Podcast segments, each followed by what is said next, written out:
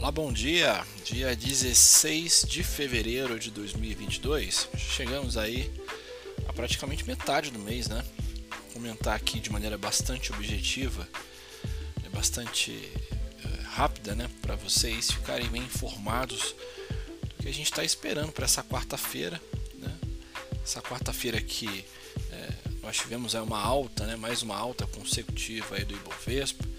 O pregão aí encerrou ontem patamar dos 114.828 mil pontos, uma alta aí que a gente já estava já numa expectativa de que acontecesse, né? o ânimo do Ibovespa ele veio dos mercados internacionais, né? com a redução aí desse risco geopolítico, por esfriamento mesmo da tensão entre a Rússia e a Ucrânia, né?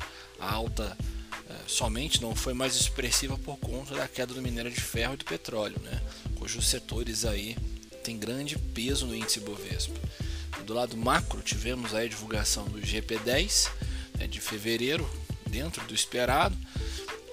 Olhando para o cenário fiscal, né, houve uma melhora aí na expectativa com relação à possibilidade de adiamento do pacote de combustíveis lá no Senado, né, e ficou marcado para não hoje, né? Ficou marcado para hoje aí a votação de um pacote que inclui aí a criação é, de uma conta aí de estabilização aí de preços e altera, que altera aí a cobrança do ICMS sobre os combustíveis, né, com a liberdade para cada estado aí definir, definir a, a alíquota né, que vai ser incidido ali no imposto, né, com a PEC ficando de lado nesse primeiro momento. Ainda no cenário político, o TCU, que é o Tribunal de Contas da União, formou maioria aí de seis votos a um para aprovar aí a primeira etapa de, da privatização da Eletrobras, né, dos moldes aí desejados pelo governo.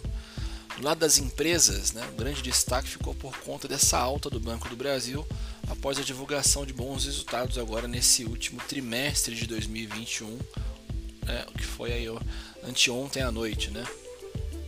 Impulsionadas aí pela queda nas taxas de juros, as empresas de maior crescimento também estiveram entre os destaques do dia em um contexto mais geral, retirando os ativos ligados aí ao petróleo e ao minério de ferro, quase todo o Ibovespa teve um dia positivo, né, com 66 das 91 ações operando em alta no dia.